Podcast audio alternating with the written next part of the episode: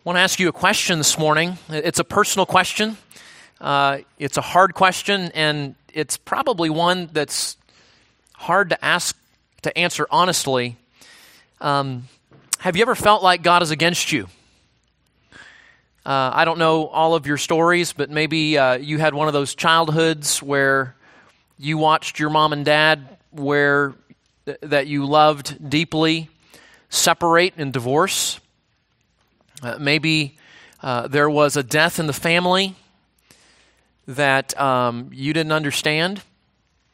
Uh, maybe you have abuse in your past, or you've experienced uh, a friend or a family member that has walked through that or is walking through that and the grief of that.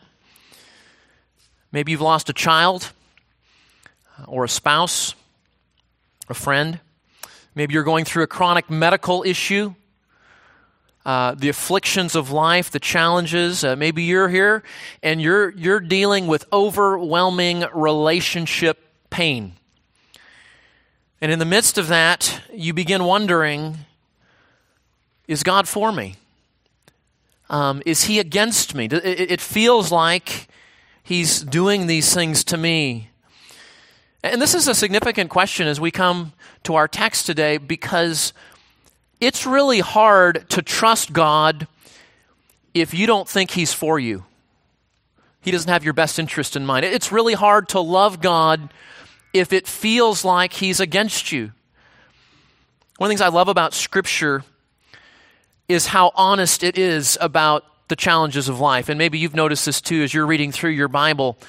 Um, many men and women of faith in the Bible felt just like that at times, that, that God was against them, that, that He was afflicting them unjustly in some way. Uh, we, we think about guys like Abraham and Moses. We think about the psalmist. We think about many of the prophets who, uh, in our inspired Bibles, you know, cataloged right there via the Holy Spirit, we see went through some of these same experiences. Is God for me? Is He against me? Uh, the man that comes to mind when I think about that is uh, Job and how after he lost his 10 children and then lost his health and his livelihood and it appeared that his wife was even turning against him at one point and he asked these questions in his grief. What is god doing? Is he against me?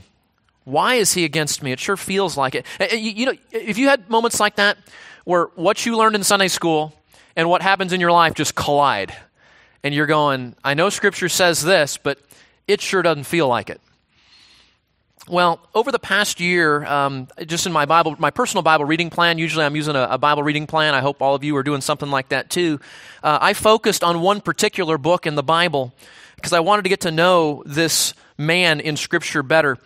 Um, this was a man who felt regularly like God was against him. He was a prophet. Uh, he was called by God to be his personal spokesman to the nation of Judah during a very, very difficult time in Israel's history. This man preached faithfully for over 40 years. And you know what happened? No one listened. No one heeded the message. No one repented. No one turned to God. And in fact, at the end of his ministry, you can read at, at the end of the book, uh, they were still questioning whether he was a real prophet of God. They were still arguing with him about that. In fact, they mocked him. They made fun of him. They arrested him. They plotted his murder. They threw him into a pit and left him there to die. And thankfully, he was rescued out of that. But for four generations, he was faithful to preach God's message in the midst of the persecution from God's people who did not want to listen. So, how did his ministry end? Babylon comes in, destroys the city, destroys the temple, kills a bunch of people, and carries the rest off to captivity. The end imagine what that was like if that's how your ministry ended? The questions that would raise in your mind? How would you feel if that was the conclusion of your ministry? And as, as the city burned, as the temple was reduced to ruins, as God's people were slaughtered in the streets and thousands more carried off to Babylon, the prophet picked up his pen and he writes five poems of lament. What he writes is a, it's a funeral song for the city of Jerusalem. We can picture this man watching Jerusalem burning on fire, bodies laying everywhere, people being hauled off. and he writes in his grief, in his sadness, these five inspired laments. You know the prophet's name, don't you? What's his name? Jeremiah. What's his nickname? The weeping prophet. And we understand why. Well, I'd love for you to turn with me in your Bible to the book of Lamentations. Lamentations. Uh, if you're not sure quite where that is, it may not be a, uh, an obvious book there. Just turn to the, the middle of your Bible. That'll probably be the book of Psalms. Just turn to the right. Proverbs, Ecclesiastes, Song of Psalm, Isaiah, Jeremiah, Lamentations. These are the five inspired poems of lament over the destruction of Jerusalem. Now, we need to get a little bit of a running start before we get to our section in chapter 3. So look with me at Lamentations chapter 1 and verse 1. Lamentations chapter 1, verse 1.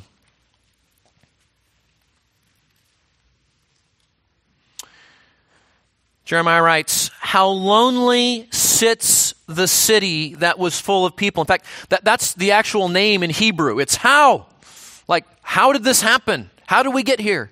How? The lonely city, how lonely sits the city that was full of people.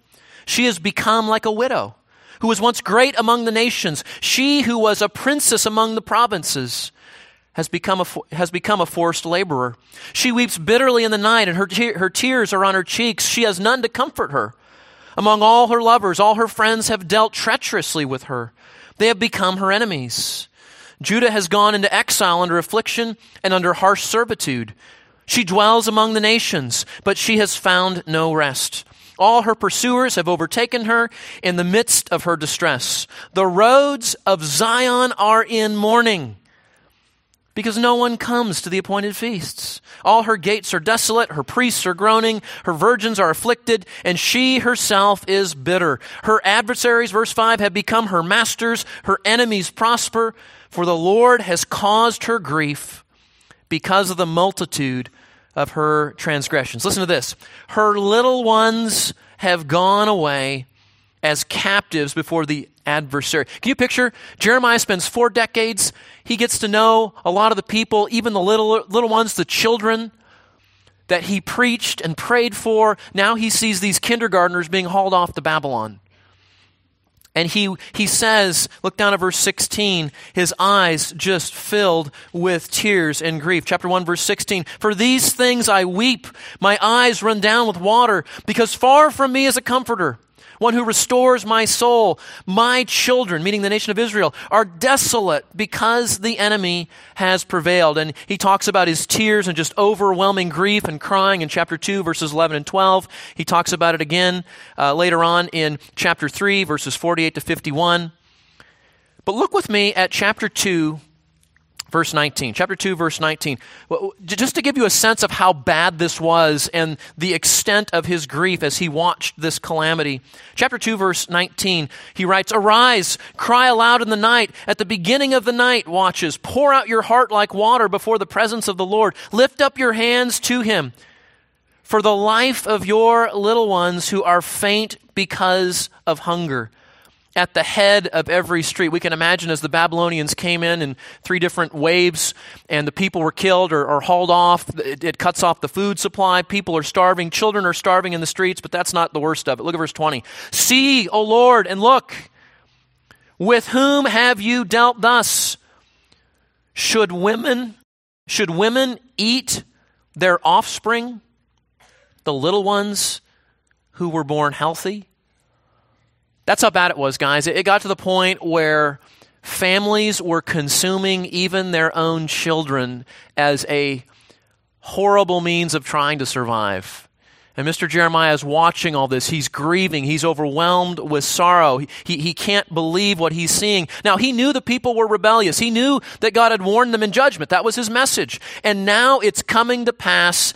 And as he watches it, even though he knew it was coming, he is overwhelmed with sorrow. How would you feel in a situation like that? He begins to question in his grief and his sorrow God's intentions toward him. Now, way back in the book of Jeremiah in chapter 1, God had called him to ministry and assured him two times, I am with you to deliver you. That was God's promise. But as Jeremiah is looking out at the city, he's going, It sure doesn't feel like it. It sure doesn't look like it. What must have been going through his mind in his grief? We, we can imagine Jeremiah felt like a failure.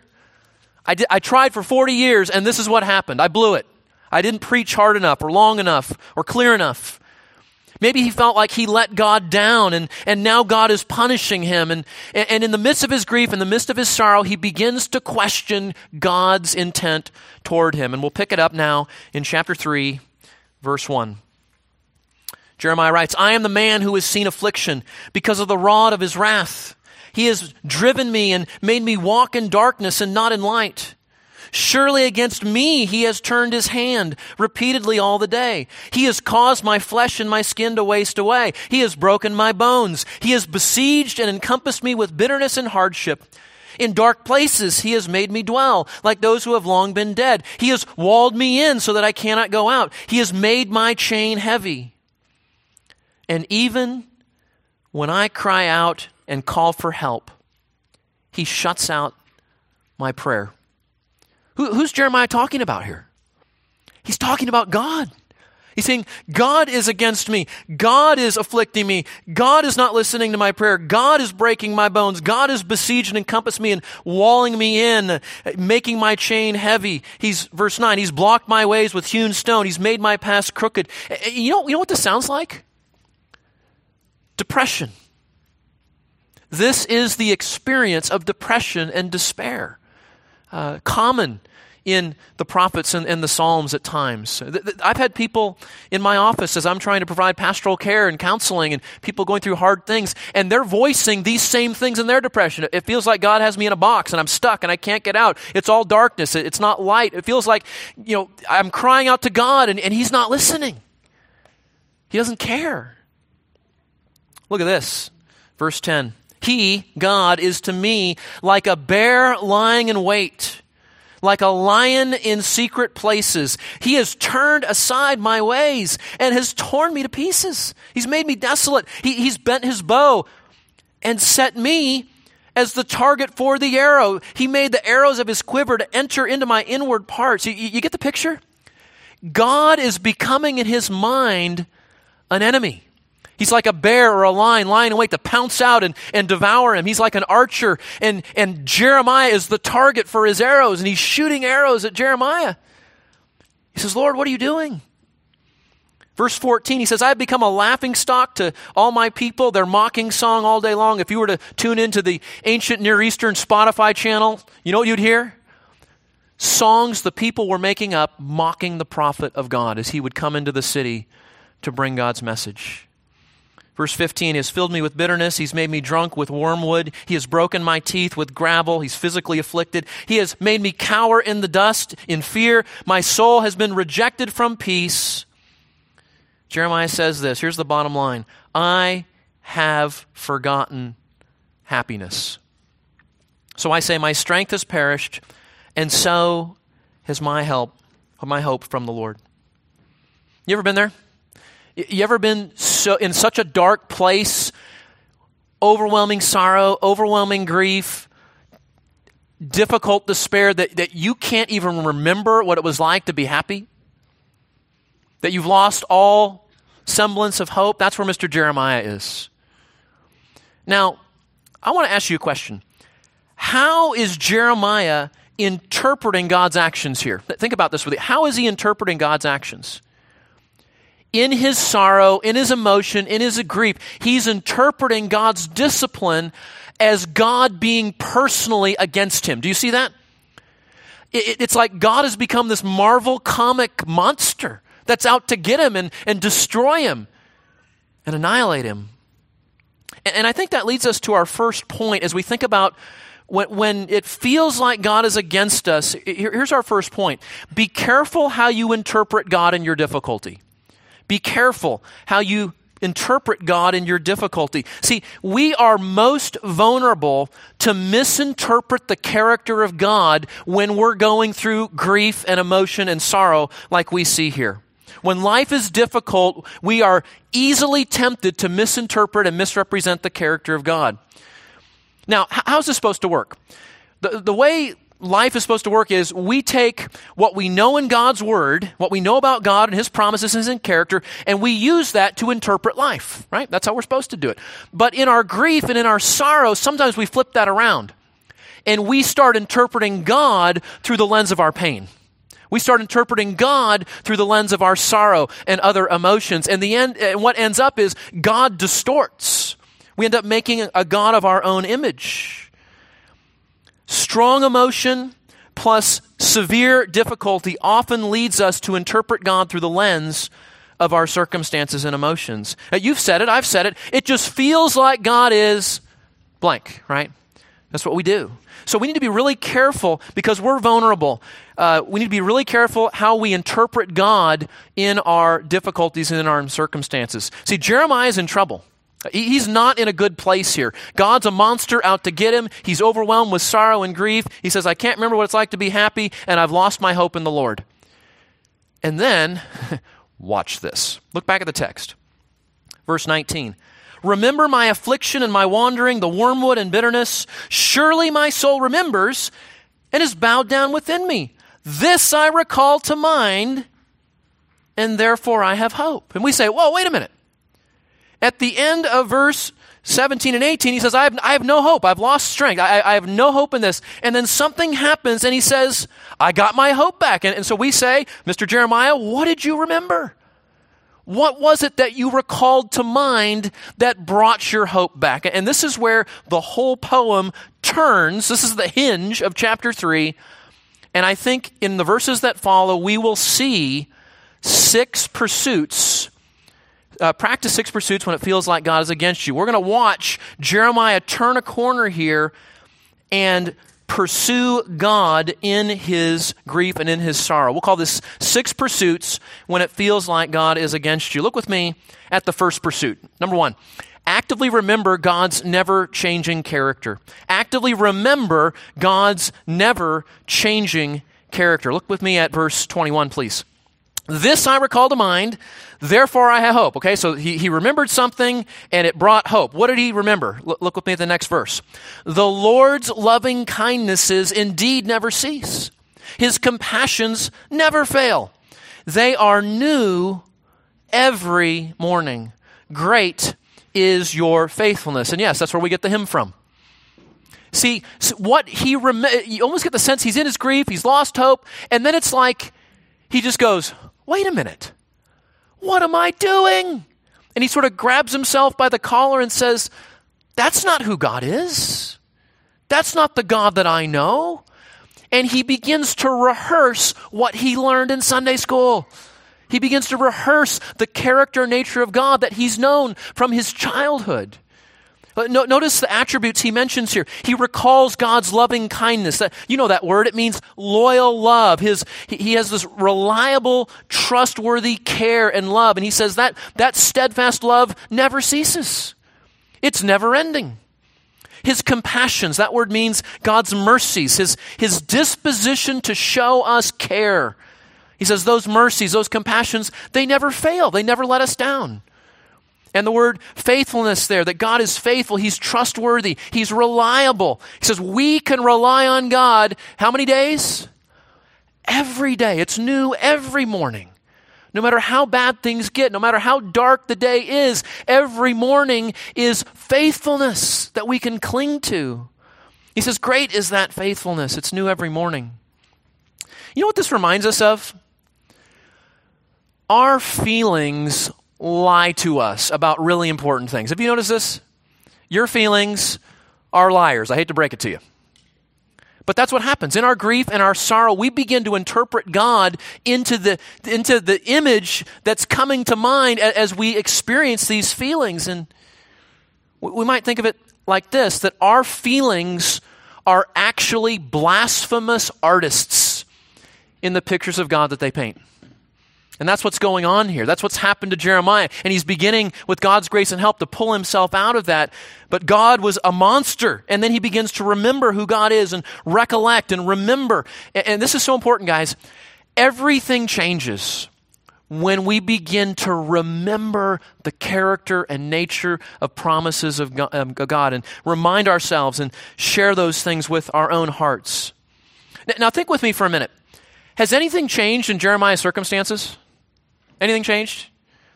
Babylonians are still coming in, Jerusalem's still burning, people, bodies laying in the streets. Nothing has changed. But Jeremiah's soul is changing. Can you see that? His optimism is changing. His hope is changing. Why? Because he's remembering who his God really is. See, hope is not based on optimistic circumstances, but on the certainty of an ever faithful God. That's what we need to remember. That's the first pursuit. Actively remember God. When you feel like God is against you, actively remember God's never changing character. Let's look at the second pursuit a second pursuit. When you feel like God is against you, we're eavesdropping, right? We're looking over the shoulder of Mr. Jeremiah. He's, he's sharing with us in an autobiographical way. What did he go through? And, and, and our, our goal here is to learn from that and to apply that to our own experiences. So here's the second thing that we learn from Jeremiah engage God by talking to him, not just about him. Engage God by talking to him, not just about him. Look back at verse 23. They are new every morning Great is, what's the next word? Your faithfulness. You say, what's up with that? It's significant. The whole chapter, he's been talking about God as he, him, right? Look back at chapter 3, verse 2. He's driven me. Verse 3, surely he has turned against me. Verse 4, he has caused. Verse 5, he has besieged. Verse 7, he's walled, right? You get it? He's talking about God. But in verse 23, something happens. He turns from talking about God to talking to Him.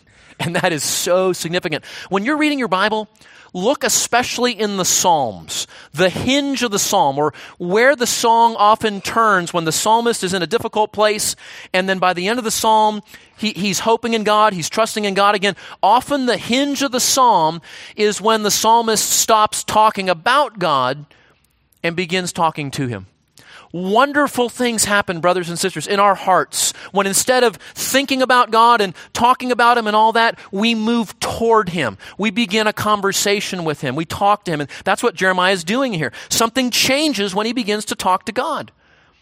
You know, now we see this in human relationships too, don't we? When, you're, when you have some struggle with another person, and you just you make the problem worse by talking about the person or talking to others or just kind of musing but you move toward reconciliation when you go and try to work it out with that person and talk it out with that person. And the same thing is true here with God, that, that we move toward God in terms of our own hope, not by talking about Him, but by talking to Him. Um, and you know the reality is? When you're where Jeremiah has been, when you're in grief, when you're in sorrow, when you feel like God is against you, when you feel like He's out to get you, and he, He's just He's finding joy in afflicting you for some reason, it's some you know cosmic uh, you know game of, of, of, affliction in your life, or right? That's the that's the last time in the world you want to go talk to God. But, but but listen, when we feel like talking to God the least, that's when we need to talk with God the most.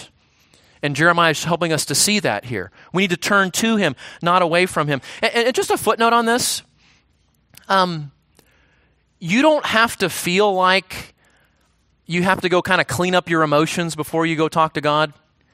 Uh, we, we, have any moms or dads of small children here, toddlers? Okay, toddlers. Raise them high, be proud. Okay, great, awesome. Okay, let, let me ask you this: When your three-year-old wants to talk to you about something, does he say, "I want to talk to my mother today. I'm going to go put on my best clothes. I'm going to shine my shoes. You know, make sure I look good." And I'm going to, is that how it works? No, when he falls off his bike, it's mom, you know, and, and, they run at you and he's sobbing and crying and you're getting, you know, snot all over you. It's a mom thing, right? And, and what do you do? Do you go, oh, well, you're not very presentable to talk to your mom? No, no parent does that. We embrace it. We embrace the snot. We embrace the tears because it's our son, it's our daughter. We love them.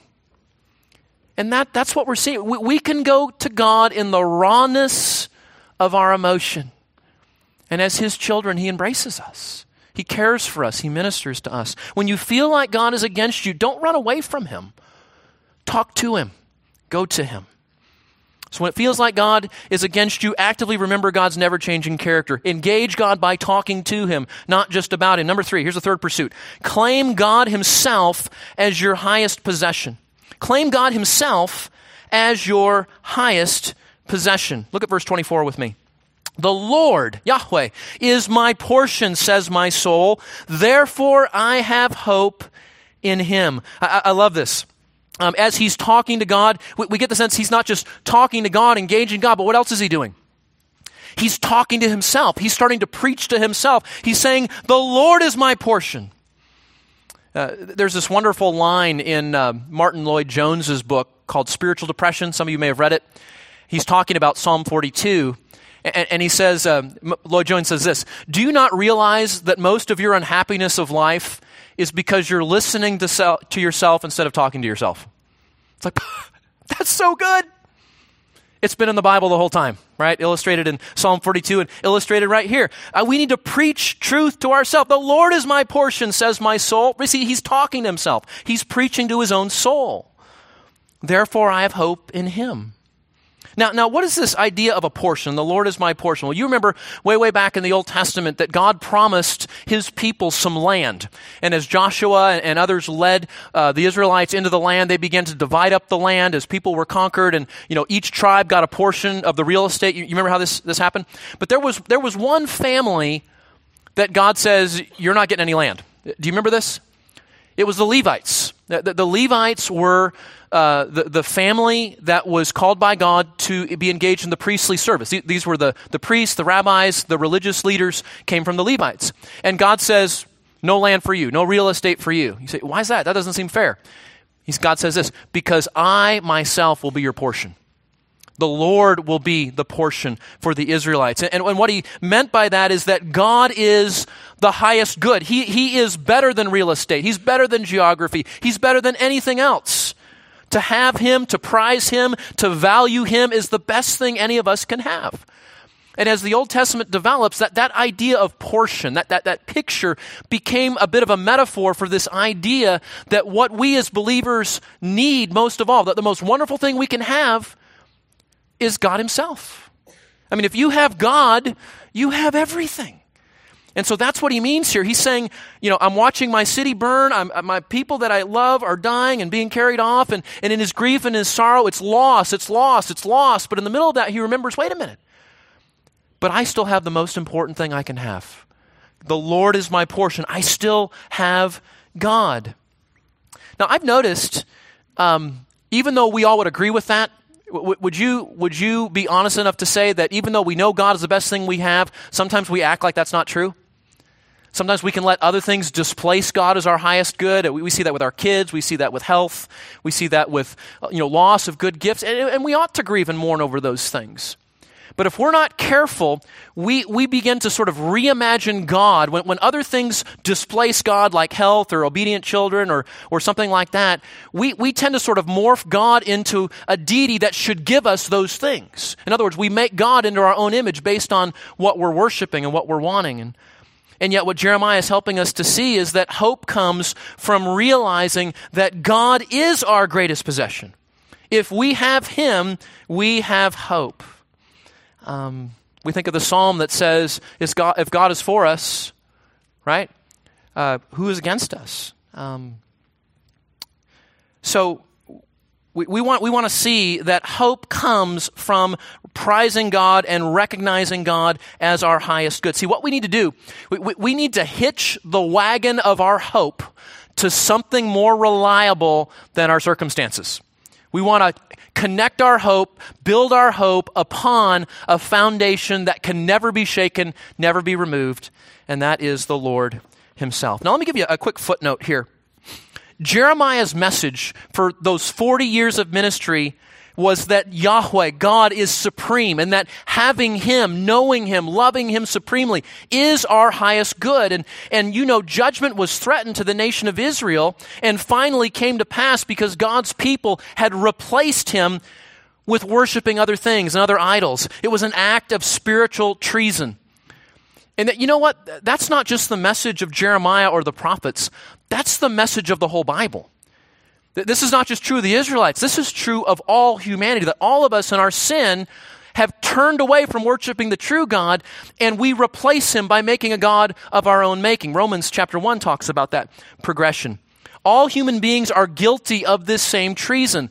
And the penalty for that replacement of God and turning away from God is not invasion by the Babylonians. It is ultimately eternal condemnation and punishment. This is the plight of all humanity. And if we read the book of Jeremiah, we recognize that in the midst of announcing judgment and calling people to repentance, there was hope. And the hope was, like for example, in, in the book of Jeremiah, chapter 23, that God would send a righteous branch, a Messiah, a, a savior, a rescuer who would come and rescue the people from this false idolatry. And then he goes on in chapter 31 to describe something called the new covenant, this new arrangement. It's, it's sort of, we can think of it as the gospel in Old Testament clothing. And, and in that new provision, God would give them a new heart and his own Holy Spirit and, and work so that they would walk in his ways. And of course, as Revelation unfolds, we know that that Messiah, that righteous branch, that new covenant comes through the person and work of Jesus. And, and the message of Scripture is that we can be restored to God. We can have our sins forgiven. We, we can have a friendship with God through faith alone in Christ alone. Now, what does this have to do with Jeremiah? Well, it may be that the reason it feels like God is against you is because He is. God is not for you outside of Christ. God is against our sin. He's against our wickedness, and He will bring us to judgment apart from the person and work of Christ. It's only the one who's leaning on Christ's sufficiency. Uh, we talked about it uh, in the, or we sang about it in the songs. We remembered it in communion. This is the cup of the new covenant through the death and resurrection of Jesus. That, that that's our only hope. And l- listen to me. It is only through repentant faith in Jesus that God will go from being your enemy to being your friend. And that, that is the hope of the Christian gospel message that, that God begins against us because of our sin, but through faith in Christ, we can come into his family so that he is for us. He is our God and he is our Savior. We need to remember that. We, we all need that provision through the person and work of Jesus. So Jeremiah's challenged here, as we're thinking about how he's going, he's allowed his emotions and experiences to reimagine God into this Marvel comic monster who's out to get him, but he's coming around, isn't he? he he's turning to God. He's remembering God's character. He's talking to God instead of moving away from him. He's remembering that God is his greatest good. Let's look at a, a fourth pursuit when you feel like God is against you. Number four, we need to seek God and wait for him with a quiet heart. Seek God and wait for him with a quiet heart. Verse 25 The Lord is good to those who wait for him, to the person who seeks him. It is good that he waits silently for the salvation of the Lord. It is good for a man that he should bear the yoke in his youth. Let him sit alone and be silent, since he has laid it on him. Let him put his mouth in the dust. Perhaps there is hope. Let him give his cheek to the smiter. Let him be filled with reproach. I know that's a little bit confusing. So, what's going on here? Well, you can't see it in the English, but each verse in this stanza starts with the word good. It's good, good, good. You may recall that Lamentations is largely a series of acrostic poems, meaning poems that follow the successive letters of the Hebrew alphabet. And we've gotten to the stanza, stanza that starts with the letter for the word good. And it's good, good, good. And that's emphasizing something. That's saying, wait a minute. God in this verse is emphasizing that we need to reframe or rethink how we're thinking about goodness. You say, what do you mean? Well, when it, it feels like God is against us, often because we forget or we redefine what is actually good. Look back at the text. What does God say is good? It is good for us to wait. Now, be honest. Do you like to wait? When Amazon is late, are you excited? When UPS doesn't show up when they're supposed to, do you go, yippee? Uh, one, of my teenagers ordered something. Uh, it was a kit they were building, and uh, it was supposed to be there on Monday, and then you know, Tuesday came around, and then Wednesday, and, and finally we, we, we live in a small town. We know our, our postmaster at our local post office, so I went and talked to her, and they did some research, and it literally was on a carousel in Fort Worth. It was going in and out, in and out. You know, out scan, in scan, out scan, in scan. And, and, and, and, you know, my teenager in that moment didn't say, wow, this is a great opportunity for me to grow in my sanctification. And you know what? That's not how we react either, typically, is it? Which is why we need this verse. God is saying in three emphasized words, it's highlighting it for us in the text. It's actually good for us to wait. It's good for us to wait. You say, why is that? I, I, that that's, that's challenging.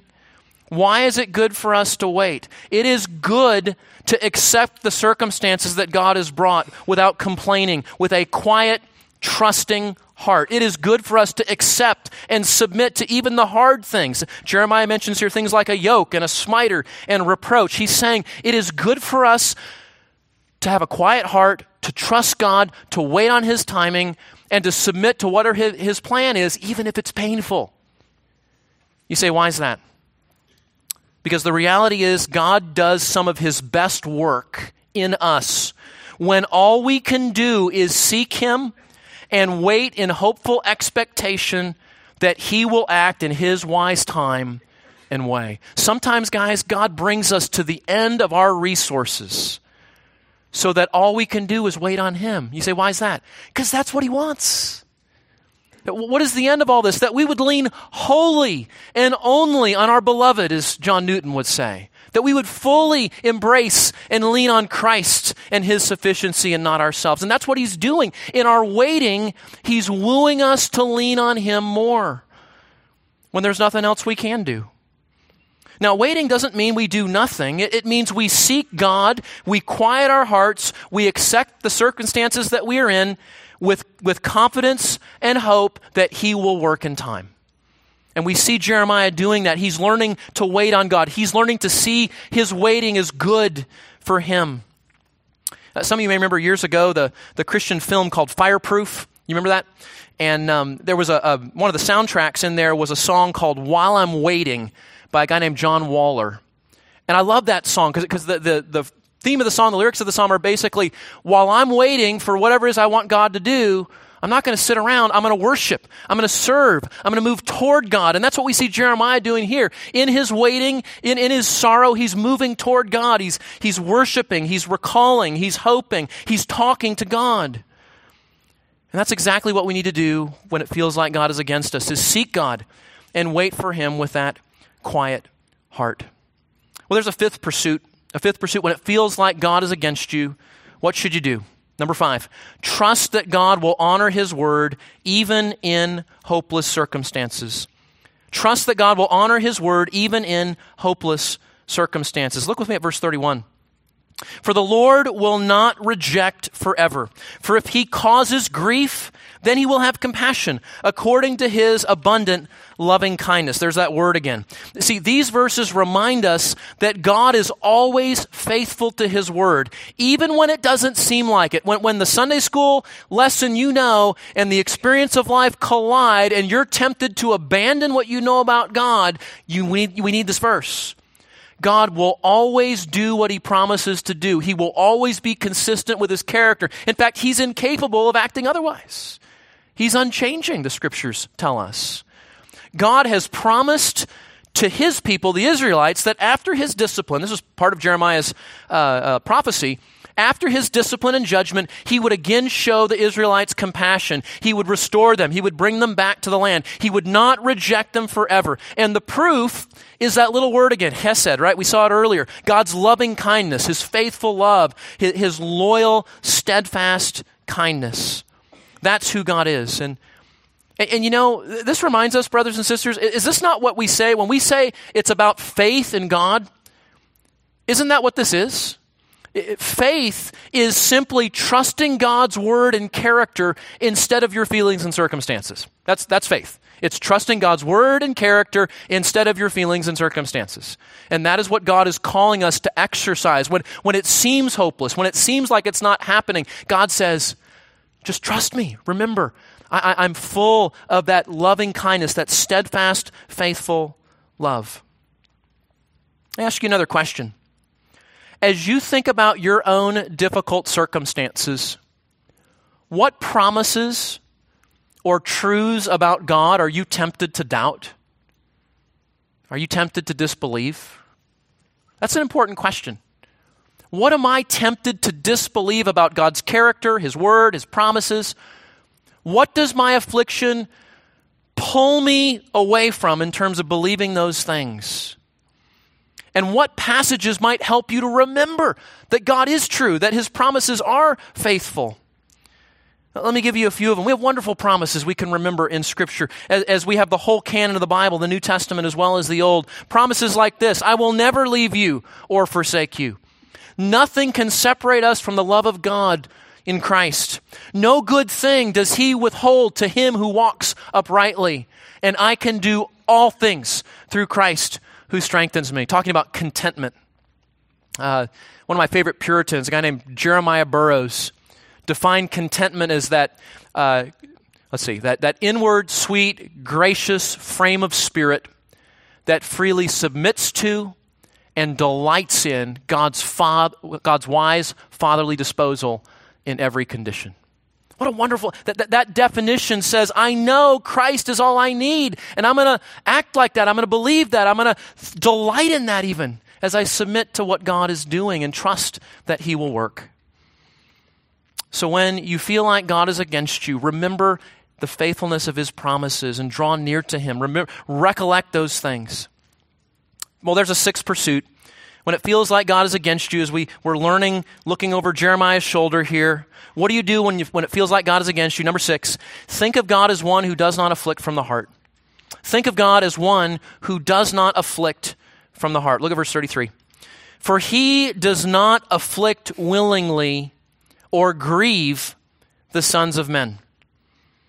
Well, we know from this passage, in fact, if you just look down at verses 37 and 38, that God is sovereign over all things, that His providence is, is working, and that this affliction, this discipline, all that's going on in Jeremiah's day is ordained by God as a part of His good plan. And the Bible affirms God's sovereignty here. We know that God allows suffering and pain and death and difficulties of many kinds as a part of that sovereign plan. We know even that He disciplines His people, even severely for our good. We, we know the, the verse in Hebrews that God disciplines us so that we might share in His holiness. It's, it's for a good purpose. But what's interesting is in the midst of all this, we, we might be wondering as God afflicts, as He allows suffering, as He ordains these hard things in life, what's His disposition? What's His heart in all of this? What is the heart of God in afflicting His people? Is he, is he, is he like a Joe Stalin or an Adolf Hitler who afflicted their people? Right? Is that what we're talking about? No, not at all. He's more, is he more like a, a parent in anger, venting their, their displeasure in physical discipline because he's had enough? That's why we need this verse. Look at verse 33. He does not afflict willingly or grieve the sons of men. Uh, literally in the Hebrew, it says God doesn't afflict from the heart. He doesn't afflict from his heart. That's not his disposition. His disposition is for the good of his people. His disposition is for the redemption of his people. The affliction is a means to their good. And that's God's heart. Uh, the, the word there means God does not intend to cause turmoil. He doesn't afflict from the heart. He does it, as we know, for their good. You know, I think uh, of this verse, I think of, you know, being a parent. Uh, my kids are all teenagers now, but our youngest, several years ago, when he was probably 10, 11 years old, uh, he was running around our yard. That's what boys do. And of course, they don't have shoes on because they never wear shoes. And uh, he cut the corner a little bit too sharply on our flower bed, and his heel came down right on the metal edging of our flower bed, and it just went right through his foot. And uh, you medical people understand, like, you know, heels and, and how they heal and whatnot, and it's really challenging. We got a great children's hospital up in Fort Worth, went up to Fort Worth, and uh, he was in a lot of pain, and, and the medications they were giving him weren't looking, and, and they're sitting there trying to stitch up these, these deep, deep wounds in his heel, and he's just screaming and crying. You know, I'm on the bottom end of him trying to hold his legs down. My wife's on the top end with her arm around him trying to comfort him, and he's, I remember my son just pounding the, um, the table in pain. And everything in you on a parent just wants to say, stop enough. I can't watch this. We're, we're, we're, gonna, we're leaving. We'll go to McDonald's and get a Happy Meal, and it'll be fine, right? But you can't do that, can you? I know that that pain is necessary for his healing. Uh, so he healed up from that a few months later. Um, because of the nature of it, one of the stitches got left in there. It got infected, and before you know it, he had this big cyst growing in his, in his heel. We got to go back. Now we got to do surgery. So there we are sitting in surgery. He's, we got to put him under and take him in there. We got to do the whole thing all over again. And he's sitting there weeping again. What is this all about? And again, heart, the heart of any parent goes, no, we're just going to, we're going to stop this. But I know that the pain that I'm about to inflict on my son is not my heart, is it? That's not my heart. My heart is his healing. My heart is his good. And, and I can't help but think that the heart of God, our Heavenly Father, is similar that He doesn't afflict us from the heart. He afflicts us in order to do good. He afflicts us for our healing. He afflicts us for redemption. And we need to remember that, that, that God's pain for His children is always redemptive in nature for our good. When, when you feel like God is against you, remember the heart of God. Well, let's pray. Father, thank you for these moments to just remember what your heart is who you are and your character, and that we can turn to you in the rawness of our emotion. You call us to come to you as a child comes to his parent. Lord, thank you that, that we know the Redeemer, that we know that you are for us, not against us because of Christ, and we can rehearse those promises and recall your character in moments when it feels otherwise. Lord, thank you that you are redeeming all of our pain for you good, your good purposes. Help us to trust you. Help us to lean on Christ's sufficiency when we have no other option to quiet our hearts and wait in trust and worship because we know that waiting is good for our souls. Father, will you work these things in our hearts for the honor of your great name and for the glory and, and uh, exalting of your gospel to all the world? We pray in Jesus' name. Amen.